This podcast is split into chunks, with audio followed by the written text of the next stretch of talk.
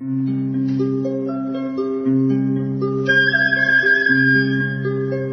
رادیو کودکان دنیا خوش آمدید.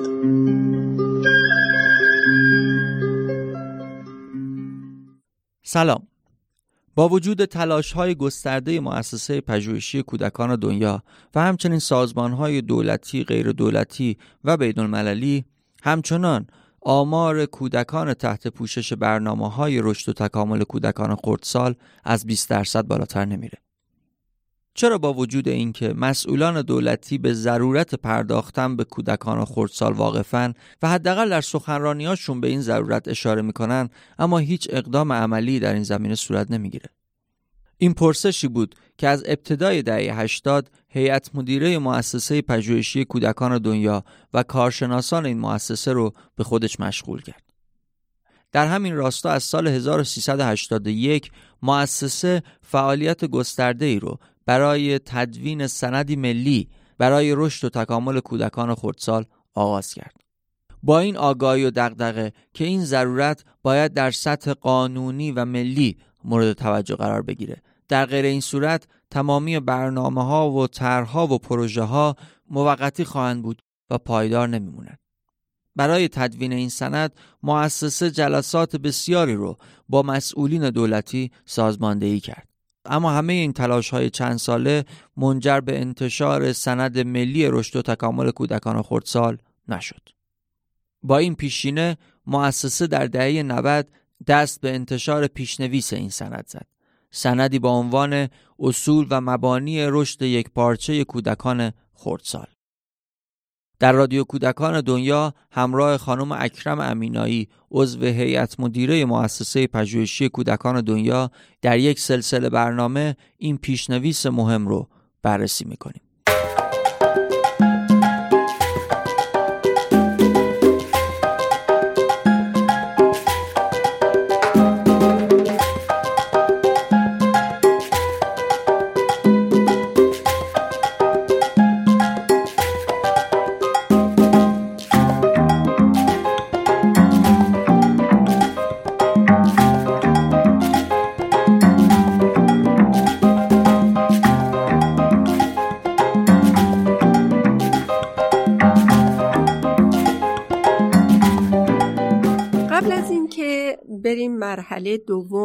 بخش دوم از رشد ها رو با خانم سلطانی شروع کنیم.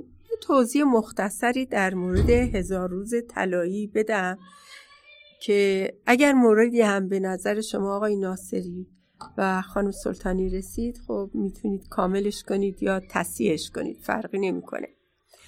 وقتی حرف از هزار روز طلایی می‌زنیم میگیم یه پروژه بین المللی است. پروژه یک ابتدا داره یک انتها. اما این چون در مورد انسانه اون هم جنین و نوزاد و بعدم کودک معمولا بسته نمی باشه. اما الان این هزار روز به دلیل یک موقعیت ویژه هستش که به اون میگن دوره طلایی. بعضی از پزشکان، بعضی از متخصصین علوم اعصاب، بعضی از متخصصین ژنتیک یا بعضی از متخصصین تعلیم و تربیت خیلی به این هزار روز بسنده نمی کنند. بلکه از سه ماه قبل که خانواده یا پدر مادری که قصد بارداری داره مادر میان بستری رو فراهم می‌کنن به خصوص محیط زندگی تغذیه و موارد دیگه فرقی نمی‌کنه تا اسپرم و تخمک سلامتی ایجاد شود.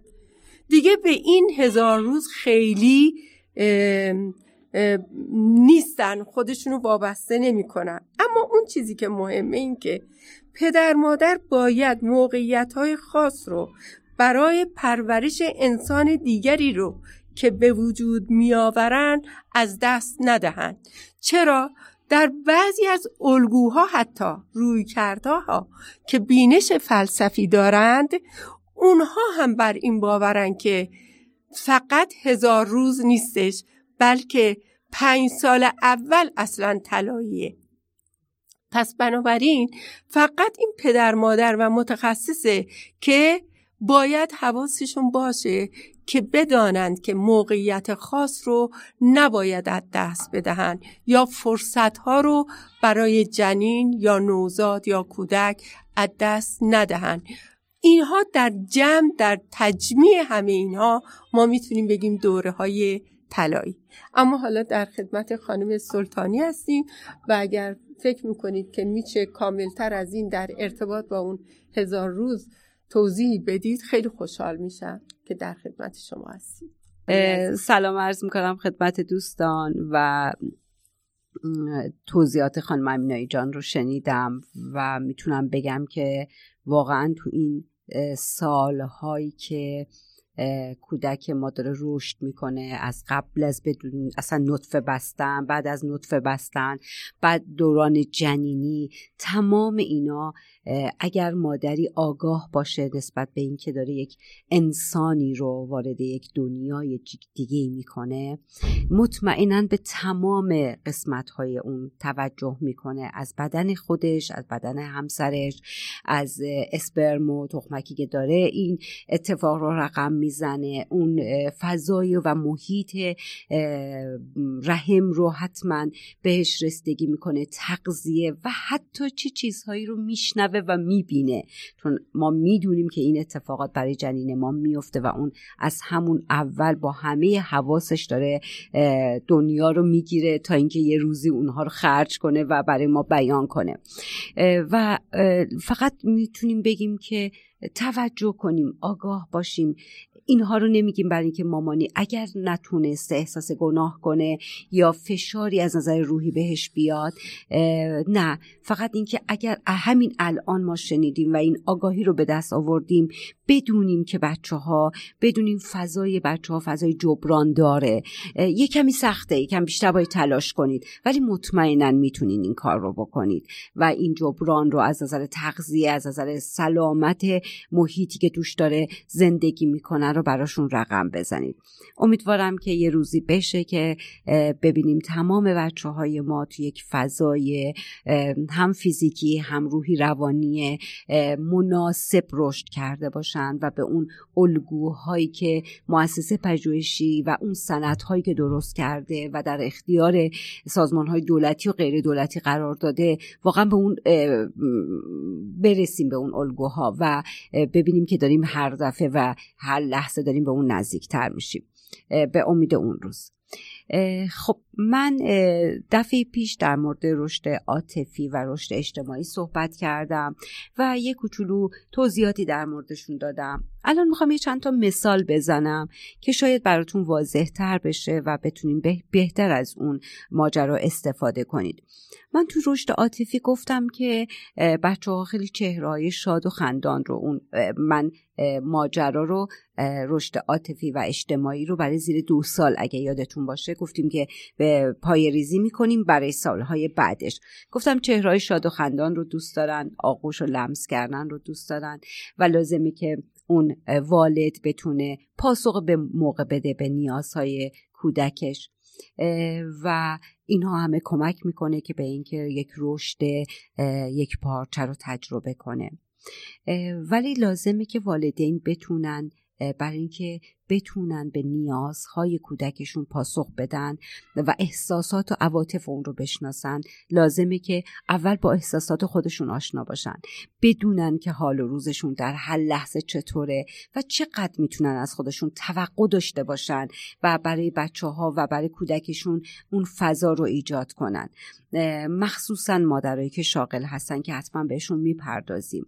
پس لازمه که اول یه کمی با خودمون آشنا بشیم و بعد احساسات خودمون و بعد بیایم ببینیم اینجاست که ما می‌تونیم با یک مشاهده خوب با یک خوب دیدن خوب شنیدن تو هر لحظه حدس بزنیم که یه کودکمون چرا گریه می‌کنه؟ چرا بد قلقی می‌کنه؟ و چی می‌خواد از ما؟ وقتی وارد یک فضای جدیدی میشیم وقتی مادر یا مراقبش از جلو چشمش دور میشن یا یک صدای ترسناک یا حتی یک صدایی که یک کمی نگه اینها همه باعث میشه که اگر مامانی والدی پدر حتی مراقبش بتونه تو هر لحظه حدس بزنه که آها ترسیده نگرانه می‌خواد یه اطمینان خاطری داشته باشه. چون اون وابستگی خیلی نکته مهمیه تو سالهای اول زندگی کودک که وابسته بشه و بدون یک محل و یک مکان امنی وجود داره.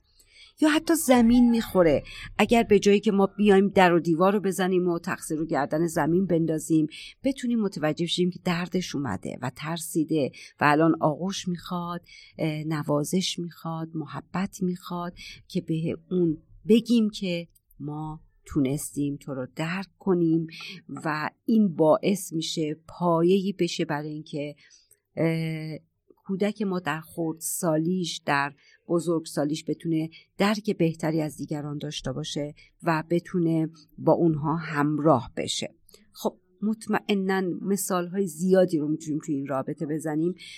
می‌تونم فقط ارجا بدم به کتاب هایی که توی کارگاه و انتشارات مؤسسه پژوهشی کودکان دنیا هست یا کارگاه هایی که مؤسسه تعریف می‌کنه حتما می‌تونه که به والدین و مراقبین کمک بیشتری کنه.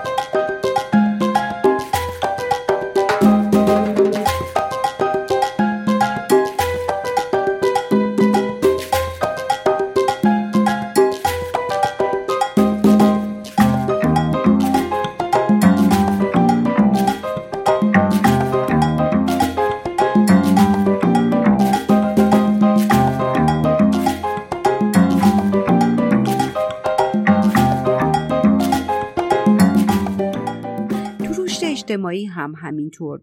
یه سری بازی هایی هست که شاید خیلی ساده است ولی خیلی از نظر فلسفی و روانشناسی می‌تونه خیلی کمک کنه به مادر. مثل بازی های آشکار و پنهان قایم باشک که از اون اول به صورت خیلی کوچولو زمانی که با داریم پوشک بچه رو عوض می‌کنیم داریم باهاش کلامی صحبت می‌کنیم یا پارچه رو صورتمون بنازیم یا پارچه رو صورت کودک بنازیم برداریم و دالی موشه رو باز بازی کنیم. یا وقتی داریم اسباب بازی ها رو بهش نشون میدیم. از جلو چشمش برداریم پنهان کنیم با یه پارچه یا پشت خودمون و بعد جلو چشمش بیاریم. این کمک می‌کنه به کودک که بهش بگه که اگر چیزی جلوی چشمتون نباشه مفهومش به مفهومش, مفهومش این نیست که این وجود نداره بلکه می‌تونه اشیا آدم ها برن و برگردن و مخصوصا برای مادرای شاغلی که بعد از برحالی مدتی بعد از زایمان لازمه که برن بیرون از خونه و مشغول به کار بشن. این کمک می‌کنه که کودک یواش یواش به این مسئله اخت پیدا کنه و بدونه که با وقتی مامان میره می‌تونه برگرده. یکی دیگه باز از موضوعاتی که می‌تونه بهش کمک کنه ورود مادر و خروج مادر با اعلام حالا با کلامی مثل سلام یا خدافزی کردن یا اعلام این که من دارم میرم نیستم. مثلا بعد از یک زمانی مثل خوابیدن تو خوردن تو برمیگردم. این کمک می‌کنه به اعتماد کودکمون و اون رشد اجتماعیش. و یواشکی و نمی‌دونم ببرم بچه رو تو اتاق و من برم ازش برم سر کارم و زود برمیگردم. به جز اینکه به اون بیاعتمادی و ناامن بودن رو میگه نمی‌تونه بهش کمک کنه. و یکی دیگه از تجربه هایی که می‌تونن کمک کنه به رشد اجتماعی کودک اینکه تو محیط های مختلف و آدم های متفاوت طبیعت اشیای بیشتر حتی دیدن موزه ها هر چقدر بچه ها بتونن گسترده تر دنیا رو ببینن مطمئنا می‌تونن ارتباط بهتری با اونها و با دیگران برقرار کنن. و بعد شما می‌بینید در نهایت زمانی که ورود پیدا می‌کنن به یک مکان عمومی مثل مهد کودک یا مدرسه می‌تونن به قوانین احترام بذارن ارزش های زندگی رو ببینن و طبق اون با اون روش جلو برن و زندگیشون رو ادامه بدن. امیدوارم که این مثال ها تونسته باشه کمک کنه. و یه نکته مهم که والدین عزیز واقعا قرار نیست ما هر چیزی رو به کودکمون یاد بدیم. فقط کافیه که ما زندگیش بکنیم. پس یه نگاهی به اون روابط اجتماعی خودمون نگاهی که به مردم به طبیعت و به دنیای اطرافمون داریم بندازیم تا بتونیم یک الگوی مناسبی برای کودکمون باشیم. امروز می‌خوایم در مورد رشد حرکتی و جسمی کودک یه صحبتی داشته باشیم و آشنا بشیم با یه سری مثال ها و بعد یک تعریفی ازش داشته باشیم. من یه تعریف کوچیک رو میگم ولی مطمئنا می‌تونه تعریف های زیادی توی کتاب ها و توی جاهای دیگه ای رو شما براش داشته باشیم و پیداش کنید. اینکه من میگم هر چیزی که به جسم و بدن و ظاهری کودک بستگی داشته باشه رابط در ارتباط باشه با اون و یه به معنای تغییر در اجزا و کارایی اون سیستم بدن یا عضلات بزرگ و کوچیکش که وقتی به هر چقدر به مرور بزرگتر بشه و هر چقدر زمان بگذره این کارایی ها و این اجزا پیچیده تر میشه روابطشون با هم دیگه. و همینطور هر چقدر که بتونه اجزای بدن با هم هماهنگتر و به تعادل برسه می‌تونیم بهش بگیم که یک رشد حرکتی و جسمی مناسبی رخ داده. وقتی رشد جسمانی کودک رو می‌خوایم بررسی کنیم از سر شروع میشه. یعنی یک نوزاد تا سر گرفته نشه یا به قول قدیمی ها گردن نگیره نمی‌تونیم حرکتی ازش ببینیم. چون سر یه مکانیه که باید بتونه با یکی از اجزاییه که با تکون دادن و چرخوندنش می‌تونه محیطش رو بررسی کنه و بتونه کشف کنه و کنجکاوی هاش رو انجام بده. بعد یواش یواش وارد سمت میانه بدن میشه که می‌تونه نشستن رو بهش کمک کنه یعنی اون جسم بدنیش و بعد میره به سمت دستها و پاهای کودک. خب این یک ریتم یک فراینده و توجه داشته باشیم که هر بچه با توجه به اون تفاوت‌های فردیش این رشد درش اتفاق میفته و به خاطر همینه حواسمون باشه. حتی اگر یه دوقلوی همسان هم داریم مقایسهشون نکنیم چون هر کدوم از این بچه ها با ریتم خودشون دارن جلو میرن و این رشد درشون اتفاق میفته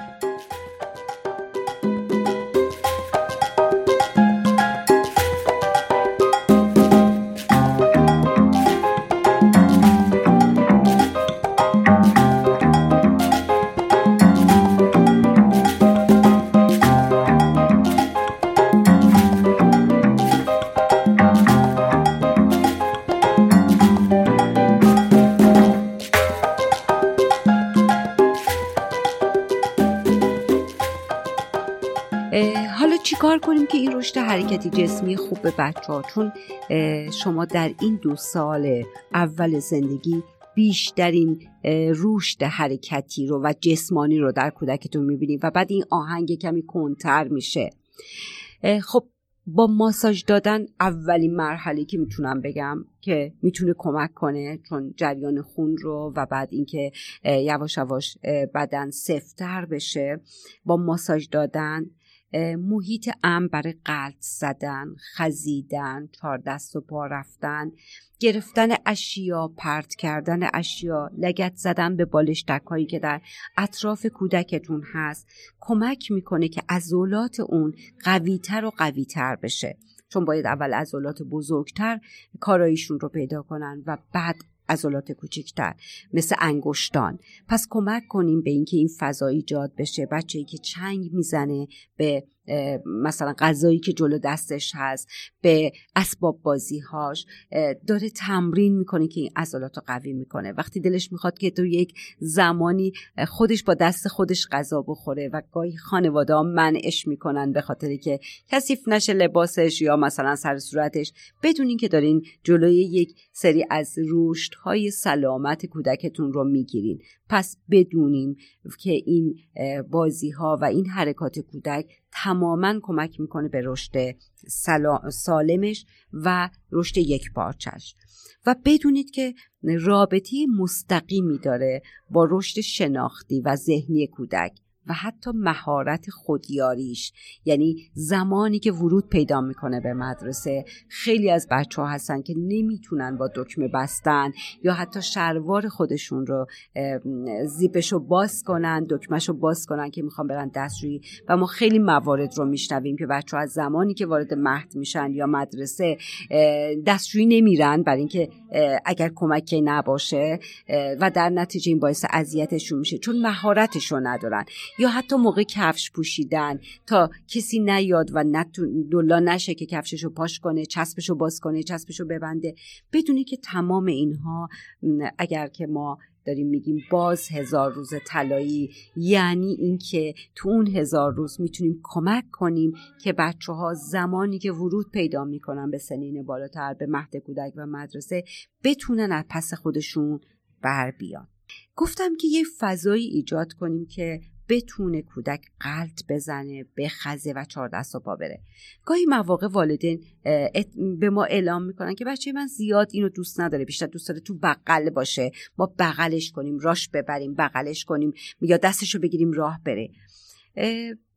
شاید بگین که مثلا حالا بعضی از مامانا اینه که بچهمون بغلیه یا اینکه خب حال حالا لوسه. اصلا اینطور نیست. خیلی نکته ظریفتر از اینه. بچه شما وقتی پایینه رو سطح زمین قلط می‌زنه یا چهار دست و پا میره زاویه دید خیلی کوتاه کمی داره. یعنی زمانی که داره قلط می‌زنه یا دمر خوابیده یا چهار دست و فقط داره پاهای شما رو می‌بینه یا پاهای مبلا رو می‌بینه. خب مطمئنا وقتی بغله و چهره رو می‌بینه خیلی براش خوشاینده و دوست داره همش اون اتفاق براش بیفته. خب حالا اگر من به عنوان یک والد آگاه مراقب آگاه فضای دیده و زاویه دیده کودکم رو اینطوری آماده کنم که بتونه اشکال مختلف ببینه اسباب بازی مختلف ببینه رنگ های مختلف ببینه مطمئنا از اون هم لذت می‌بره. پس کمک کنیم که این اتفاق براش بیفته.